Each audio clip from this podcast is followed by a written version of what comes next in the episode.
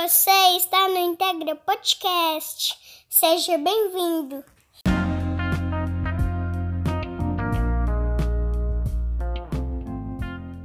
Fala aí, tudo bem? Você está em mais um, um episódio do Integra Podcast, seja bem-vindo. E hoje nós vamos falar de construção virtual, um conceito extremamente interessante dentro da, da, da essência BIM. E eu quero dividir algumas coisas com você, espero que seja relevante. Ele é um episódio mais curto mesmo, então aproveite o conteúdo, é, se você ainda não ouviu falar, descubra um pouquinho mais sobre esse assunto com base no que você vai ouvir aqui, porque é importante nessa jornada de crescimento no que diz respeito ao BIM. Então, fique com a gente, é, aproveite lá, siga as redes sociais da Integra para acompanhar a publicação dos, dos episódios. E é isso, um grande abraço, até mais.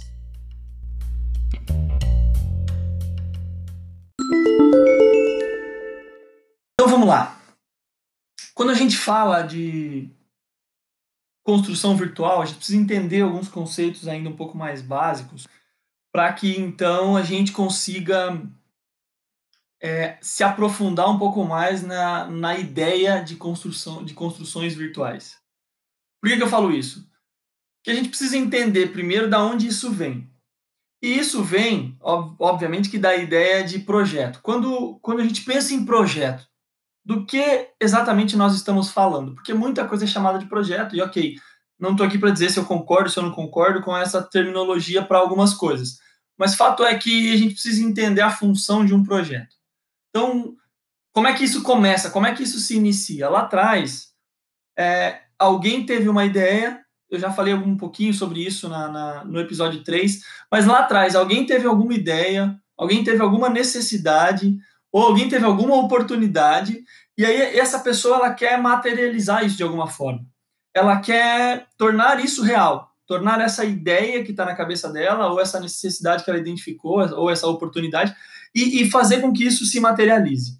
Então é, essa pessoa ela vai contratar alguém com know-how para isso, seja um arquiteto, seja uma construtora, um escritório de projetos, independente. Aqui eu não estou falando só de uma casa, eu estou falando de diversas outras soluções, diversas outras ideias que, que, que essa pessoa teve, vamos dizer assim, e aí ela passa essas informações para alguém que consegue, de alguma forma, materializar isso. No passado, isso era materializado apenas na cabeça da pessoa que tinha o conhecimento, depois passou-se a utilizar as pranchetas e os papéis, né? Então, aí, um, um, um cadista, ele, um desenhista, chame como você preferir, ele materializava isso através de uma prancheta, através de uma prancha. E, e, e, aí, com o tempo, isso, obviamente, que aí entrou a tecnologia, então hoje isso é materializado de outra forma, mas essa é a ideia de projeto. Alguém teve uma ideia, uma necessidade, uma oportunidade, que é materializar isso. Então, ela é, contrata alguém para fazer esse trabalho de materialização é, da ideia. E quando, quando essa pessoa inicia esse trabalho, ela compila as informações e aí ela literalmente desenha isso, né? Quando ela desenha isso, então aí quando isso sai da cabeça de alguém para um papel, para um computador, para alguma outra coisa, então a gente pode chamar isso de projeto. A gente pode falar que nasceu ali um primeiro projeto. Vamos pensar dessa forma, tá? Quando essa ideia ela vira então efetivamente um projeto, você consegue começar a enxergar diversas questões, diversos pontos, diversas perspectivas através disso. Você começa a perceber, primeiro de forma global, como é que essa, esse projeto está impactando o seu entorno, como é que esse projeto está impactando é, geograficamente falando. É, você começa a, a, a conseguir analisar se a tua ideia que virou um projeto resolve aquele problema que você tinha é, planejado resolver através dessa ideia. Você começa a perceber se, se aquilo que foi materializado era realmente o que você tinha pensado. É, isso vai abrir a tua mente para algumas outras possibilidades quando você enxerga aquilo materializado. Através do projeto, você começa a, a, a perceber é, o, o impacto disso pós-construído, após você colocar aquela solução em prática, seja lá que tipo de construção for, seja lá que tipo de, de, de solução for, depois que aquilo virou efetivamente um projeto, é, agora como é que eu vou o que eu preciso para manter isso funcionando depois? Enfim, você consegue através do projeto abrir um leque de, de, de informações a respeito daquilo para te fazer planejar e pensar o, o, o futuro, o futuro daquela solução, o futuro daquele projeto. Então, quando você materializa isso através de um projeto, você consegue é, é enxergar de uma forma muito mais ampla aquilo que inicialmente era apenas uma, uma ideia na tua cabeça. Vamos, vamos tentar dar um exemplo aqui. Por exemplo, um, sei lá, um, um prédio comercial. Você conhece, de repente, a região que você vai implantar um prédio comercial, uma região que você, que você teve a ideia, e você percebe que nessa região faltam é, prédios comerciais, você percebe que ali existe é, uma, uma, uma, uma, circulação interessante de, de empresas e, que, e de possíveis clientes, enfim, alguma coisa assim você percebe que talvez ali o valor de investimento é, seria recuperado num prazo interessante. É, isso, então, te faz ali começar a ter a ideia: olha, se eu colocar, de repente, se eu comprar um terreno aqui e, e, e construir um prédio comercial, pode ser que seja é, interessante esse, esse negócio, essa, esse investimento.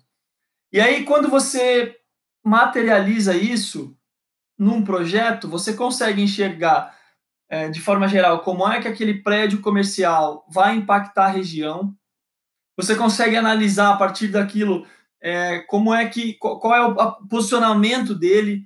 Se de repente você tem ali apenas um terreno disponível, dois, ou você tem algumas opções de terreno disponível, você pode materializar isso em cada um desses terrenos para tentar entender aonde ele está, próximo de quem que ele está, o que, que isso influencia. Você começa a perceber é, o tamanho dessa, dessa, desse empreendimento quando você materializa ele num, num terreno. Isso estou falando ainda mesmo que em 2D, por exemplo. Não estou entrando na, na, no BIM aqui, tá? Estou falando isso da forma tradicional ainda. Você começa a perceber que é, aquele, aquele posicionamento, aquela quantidade de, de área não é suficiente, ou é suficiente, ou é grande demais. Então você consegue coletar diversas informações quando você materializa a tua ideia num projeto, certo? Eu acho que antes da gente partir para o conceito de construção virtual, é importante entender isso.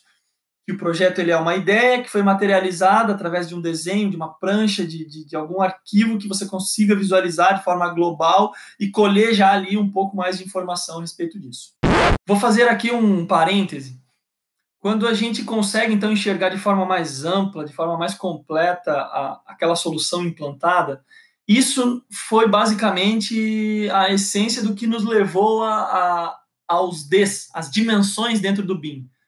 É, quando a gente fala aí do 2D até o 7D, hoje já existem outros Ds, eu não vou entrar no mérito aqui se eles fazem sentido ou não, mas o que a gente tem bem consolidado, pelo menos até o 7D é, quando a gente fala de 2D, a gente está falando apenas de uma, de uma visualização plana, né? Quando a gente fala de 3D, nós estamos falando já de um modelo 3D em três dimensões, que você realmente consegue é, visualizar aquela montagem, aquele modelo é, é por todos os ângulos. É, quando a gente fala de 4D, a gente está falando de planejamento de tempo. Quando a gente fala de 5D, a gente está falando de orçamentação, de custo, né? Quando a gente fala de 6D, a gente está falando de sustentabilidade, eficiência energética, uma série de outras análises. E quando a gente fala de 7D, a gente está falando de operação e manutenção. Isso a gente já tem bem consolidado. Então, enxergar isso de forma mais ampla e, e mais completa foi o que nos levou aí a essa, a essa divisão dentro do BIM das dimensões. Ou seja, essa é apenas um parêntese, mas essa, essa divisão pelas dimensões organizou a coisa, entendeu? A gente está falando, quando a gente fala de uma construção de grande porte, por exemplo, nós estamos falando de de uma série de variáveis, muitas variáveis que compõem ali uh, o projeto como um todo, a solução como um todo. E quando você tem isso organizado por dimensões, meio que por perspectivas, é, são formas diferentes e, e, separadas, mas integradas de enxergar aquela, aquela área, aquela determinada área que nós chamamos então de dimensões. Isso é interessante porque tudo meio que está interligado, entendeu? Então, é, você sair dessa possibilidade de enxergar de uma forma mais ampla leva a gente a poder fazer essa divisão organizada das dimensões, das áreas, para que a gente consiga conduzir um, pro, um projeto complexo, como os projetos de construção civil, de uma forma mais eficiente. Voltando então para o nosso raciocínio, para o raciocínio que nós estamos construindo aqui, vamos entender então o que, o que a gente pode chamar efetivamente de construção virtual. O que é construir virtualmente? Quando a gente olha para um 2D, a gente não consegue, você não consegue, é, trabalhando apenas em, uma, em, em, um plano, você não consegue é, é construir aquilo. Em 2D, se você apenas desenha. Em 2D, se você faz um quadrado, dá um offset de 15, você tem uma área construída. Aquilo é uma paredezinha, aquilo é um cômodo, por exemplo. Mas com uma visualização assim, você não consegue enxergar uma série de outras questões a respeito daquele cômodo que você construiu. Então, em 2D, a gente apenas desenha. Mas quando a gente fala do 3D, em 3D, e aqui eu estou falando do 3D paramétrico, tá? Eu não estou falando aqui de um modelo visual, eu estou falando de um 3D paramétrico. Então, quando eu modelo em 3D, eu começo a construir efetivamente. Por quê? Porque agora eu não faço mais uma linha. Agora eu, eu, eu tenho que considerar todos, ou pelo menos quase todos, os aspectos construtivos daquele objeto, daquela estrutura, daquela tubulação, ou daquele equipamento. Eu não posso agora em 3D mais desenhar uma linha e chamar aquilo de parede. Eu preciso construir efetivamente. Quando eu falo de um equipamento, eu não posso mais é, fazer uma indicação qualquer e puxar uma linha dizendo que aquilo é uma tubulação. Eu tenho que considerar naquele equipamento qual o diâmetro e o material daquela tubulação que entra naquele equipamento. É, mais do que isso, como é que aquele equipamento é conectado? Ele é conectado através de uma rosca, ele é conectado através de uma flange, por exemplo.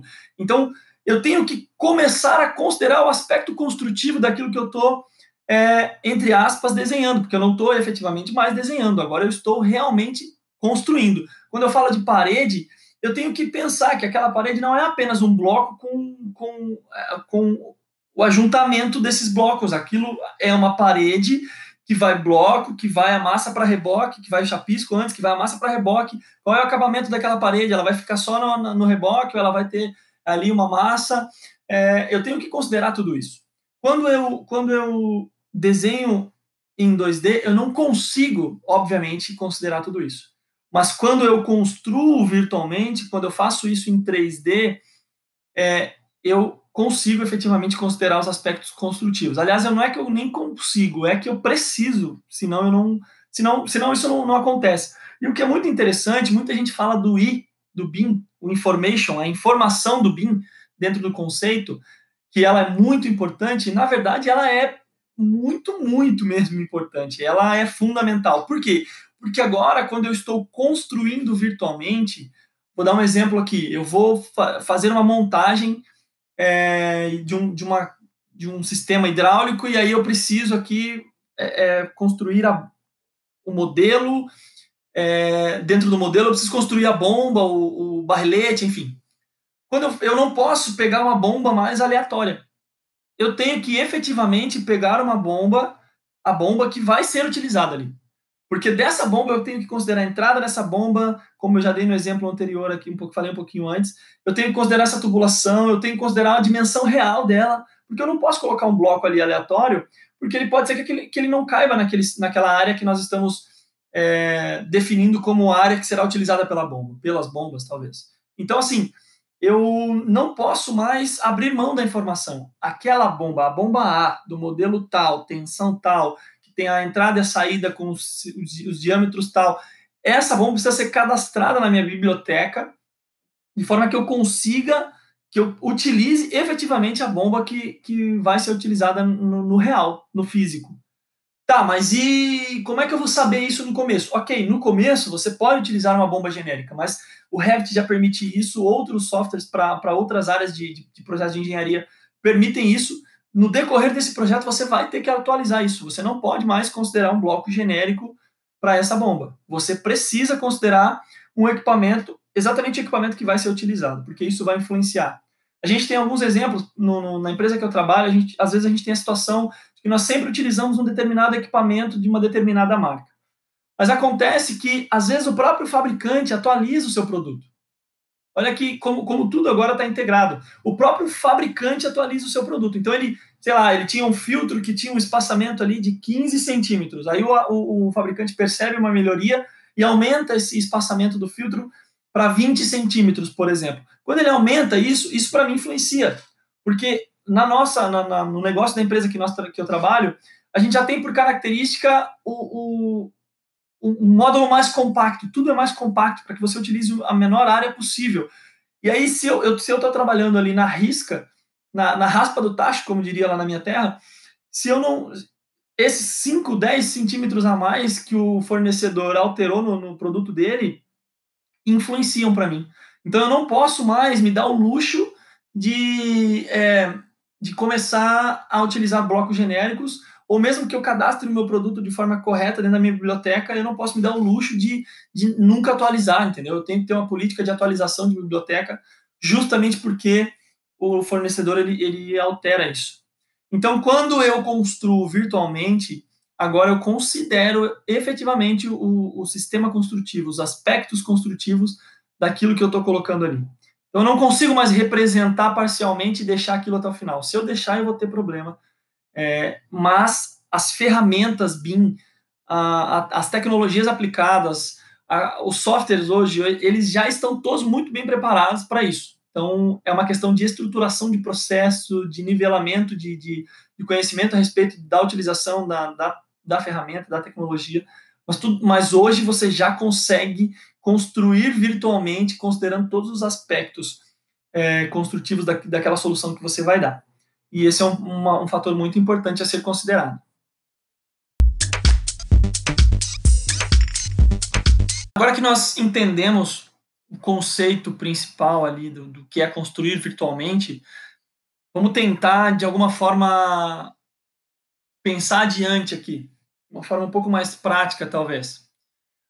E aí, talvez uma pergunta que você possa estar fazendo é: o que eu preciso então para começar a aplicar isso? E eu falo isso com muita tranquilidade, porque tem muita gente modelando hoje em 3D e achando que isso é construir virtualmente. Não é, como eu disse. Primeiro, se você não utiliza um software paramétrico para fazer essa modelagem, automaticamente você já não pode considerar isso uma construção virtual, tá? Não tem como. É... E outra coisa, se você não tiver processos bem definidos, mesmo que você construa virtualmente, você não vai conseguir utilizar isso de uma forma positiva. Você não vai conseguir extrair os benefícios que a construção virtual traz. Então, assim, por onde, por onde eu começo? Primeiro, vamos pensar em tecnologia. Que software eu utilizo? Que tecnologias eu, eu, eu devo utilizar?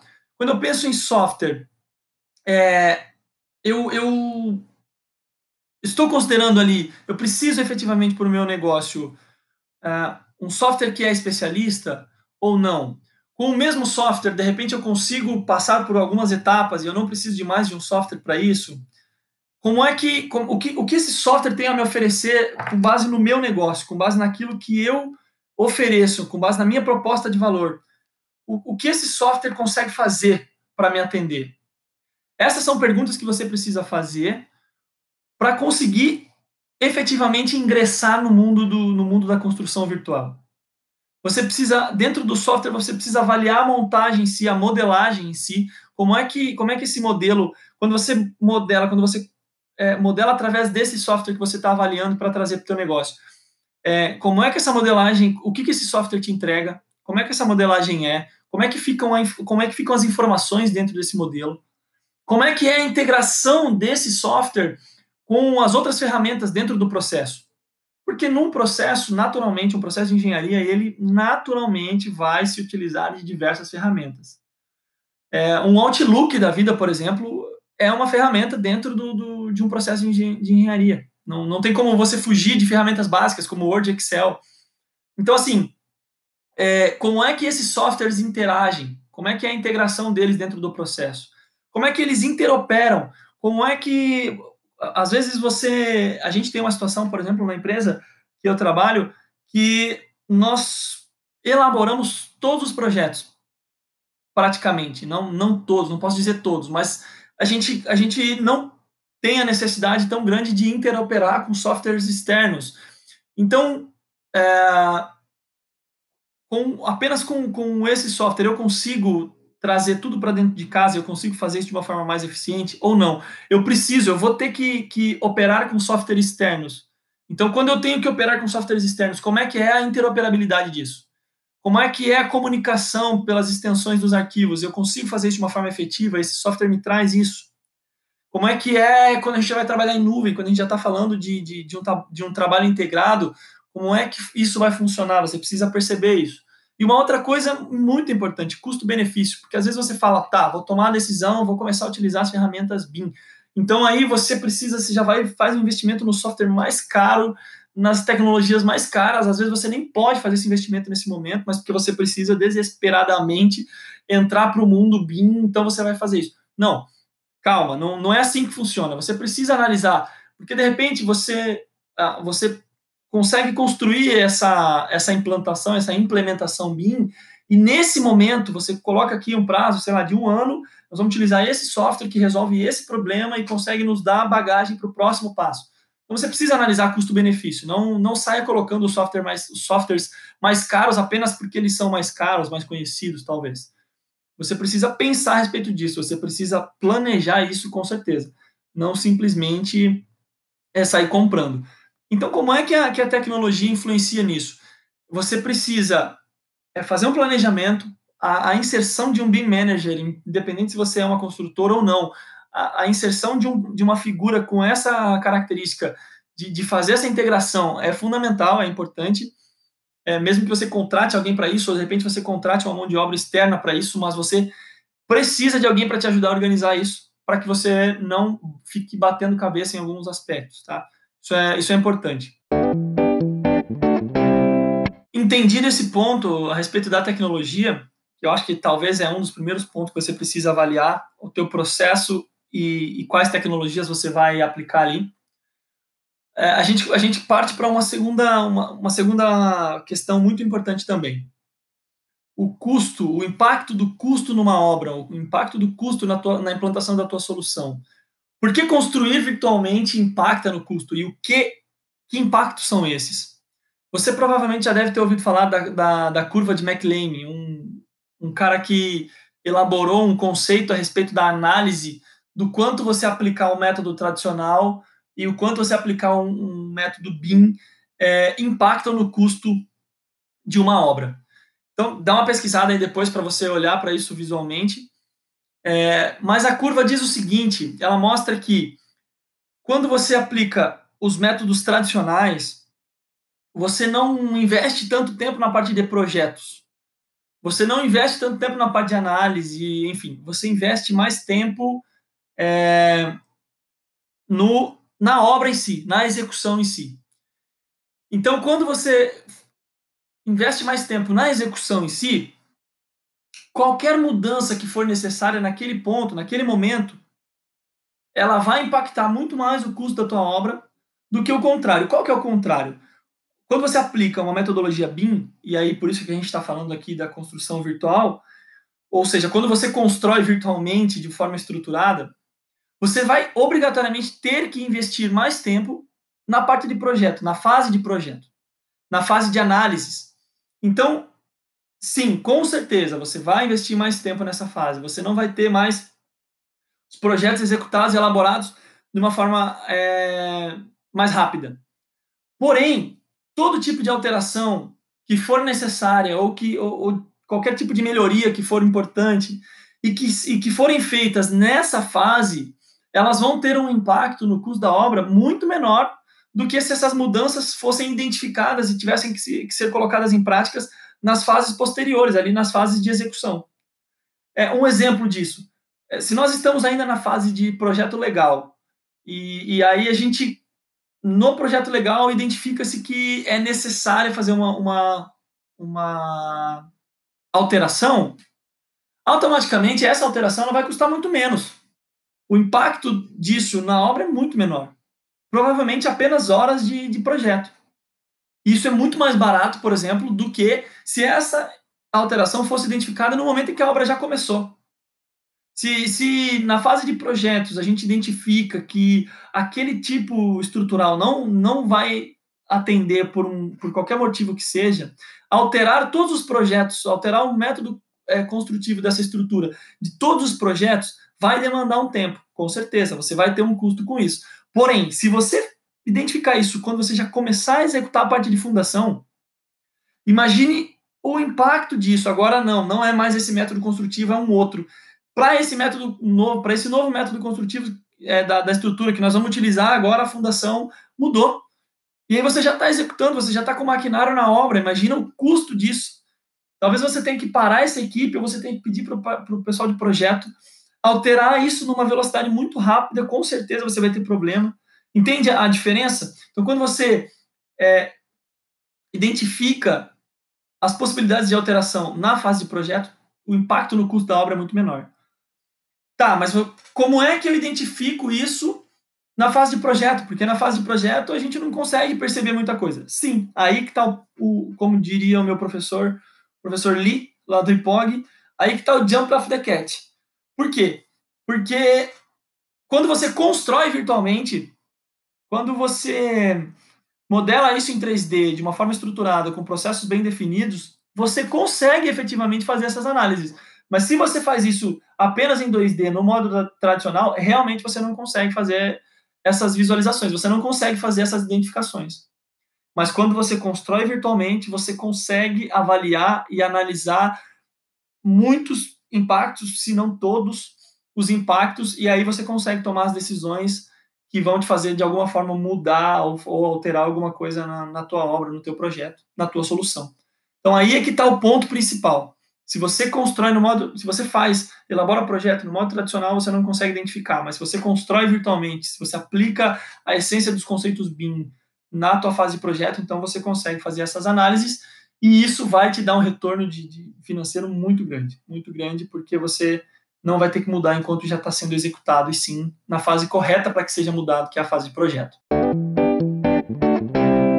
Caminhando, um outro ponto muito importante para você considerar é, é como você vai administrar isso posteriormente. Por quê?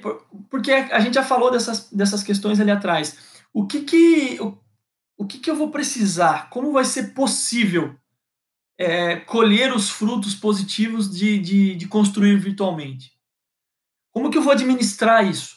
Bom, efetivamente, você precisa pensar em biblioteca. Por que eu falo em biblioteca? Se a gente está falando de construtoras, de, de, de, construções residenciais, comerciais, enfim, é, a gente está falando ali de famílias bem estruturadas. Com certeza você vai ter dificuldade para encontrar muitas famílias. Então, se, você, se o teu negócio, se aquilo que você vai, se os equipamentos que você vai colocar na tua obra, se aquelas marcas daqueles equipamentos, se elas não são de fornecedores que, que fornecem famílias, por exemplo, você vai precisar de alguém para modelar isso. Sim, você vai precisar de alguém para modelar isso, modelar, colocar informação. Enfim, você vai precisar deixar a tua biblioteca estruturada. Quando a gente fala de, de um projeto de saneamento, por exemplo, e você envolve outros tipos de equipamento, outros tipos de, de, de, de, de peças, enfim, você precisa necessariamente ter uma biblioteca estruturada. Se você não tiver uma biblioteca estruturada, você não consegue construir virtualmente. Por que, que eu estou dizendo isso? Porque às vezes você tem uma peça para colocar ali, às vezes no 2D você coloca ali um, uma conexão que, que só cabe quando você desenha uma linha. Efetivamente, quando você vai montar essa peça na obra, é, não, não, não montaria nunca. Então você precisa saber o que tem disponível no mercado para aquela solução, quais equipamentos, quais marcas, e aí você precisa trazer isso para o mundo virtual, você precisa ter essa biblioteca bem estruturada, senão você não consegue é, construir virtualmente. E aí, cada peça que você vai utilizar, cada conexão, cada equipamento, cada tipo de material, ela precisa necessariamente estar nessa biblioteca. E aqui eu não vou entrar muito no mérito, mas é o que, que é importante, alguns passos para você dar depois. Depois você precisa, inclusive, integrar isso com o teu ERP. Você precisa integrar isso com o teu ERP. Por quê? Porque o teu compras, ele faz a compra daquelas peças através de um código cadastrado no teu RP. E o teu projeto de engenharia precisa conversar com, com isso, com esse RP. É, isso precisa estar bem estruturado.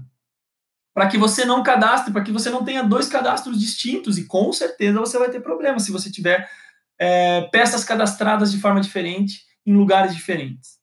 Então, para administrar isso, você vai precisar de uma biblioteca, de uma biblioteca bem estruturada. Você vai precisar de uma análise constante dos teus processos para que você garanta que eles estejam funcionando, porque senão você vai investir em software, em tecnologia, em horas para construir é, esses processos e eles não vão te dar o retorno que você precisa. E, por fim, nesse ponto, algo muito importante é você monitorar tudo aquilo que você está executando. Se você não tiver ferramentas para monitorar isso, você não vai conseguir tomar decisões assertivas. Como é que você é, sabe aonde exatamente você precisa melhorar se você não monitora? Quem não monitora não gerencia, porque não tem o que gerenciar. Então você precisa efetivamente monitorar não só atividades, tempo de atividades, mas também monitorar, por exemplo, você é, é, é, é algo complexo, sim, é algo que dá muito trabalho, mas você precisa ter o SBILT das suas construções. Você precisa ter. Necessariamente, você precisa investir em horas de projeto para ter o teu modelo atualizado depois de construído. Porque isso é, vai te dar bagagem para tomar decisões no futuro a respeito de onde melhorar, de, de identificar onde você está perdendo dinheiro, para poder corrigir esses pontos fracos. Então, talvez para que você administre bem isso, você precisa levar em consideração esses pontos.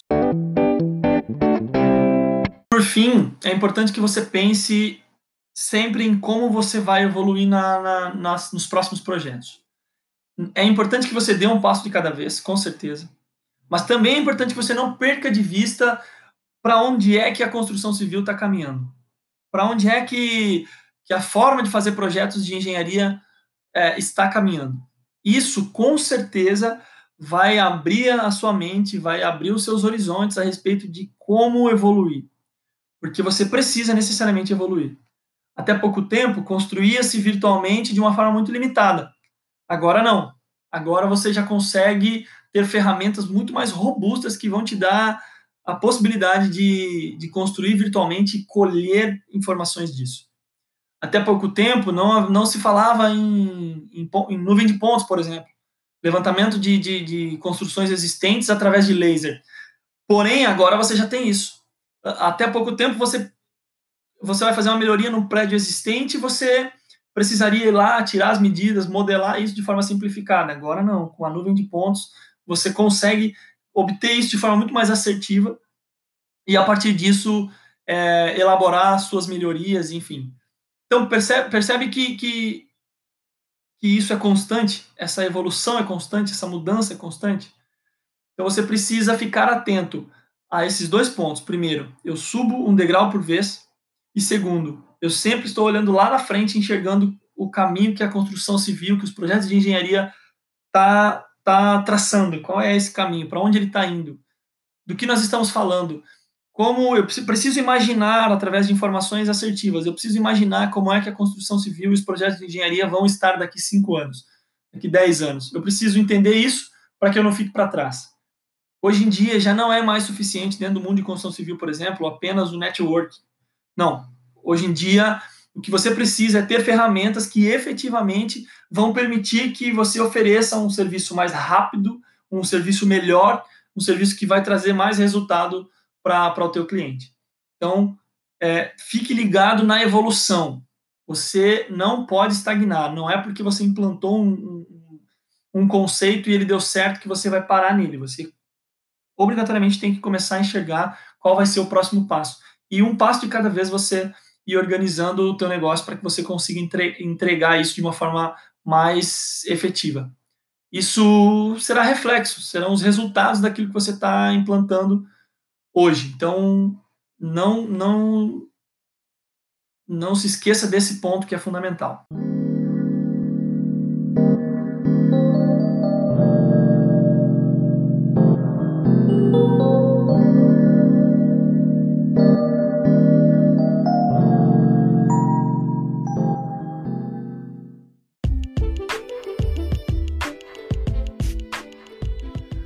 Bom, acho que é isso. Acho que foi, foi bacana a gente construir esse raciocínio. A ideia é realmente que você pense a respeito do, do, desses pontos e tudo mais, não é zerar o assunto aqui, obviamente que nem seria possível. E também eu não sou o dono da verdade, gosto de repetir isso. É uma perspectiva que eu tenho enxergado, algumas perspectivas que eu tenho enxergado, conversando com pessoas da área, é, estudando alguns materiais, mas que isso desperte em você o, o, o desejo de continuar indo mais fundo. Porque isso vai fazer com que você cresça, com que a tua empresa cresça, o teu negócio cresça. E, e a gente precisa de mais gente evoluindo. Nós precisamos evoluir junto. Por isso a ideia de nós crescermos juntos. Obrigado por ouvir esse, esse podcast, obrigado por permanecer com a gente até agora. Fique atento ao Instagram da, da Integra para receber aí os episódios. E, e é isso. Um grande abraço e bora crescer juntos. Valeu!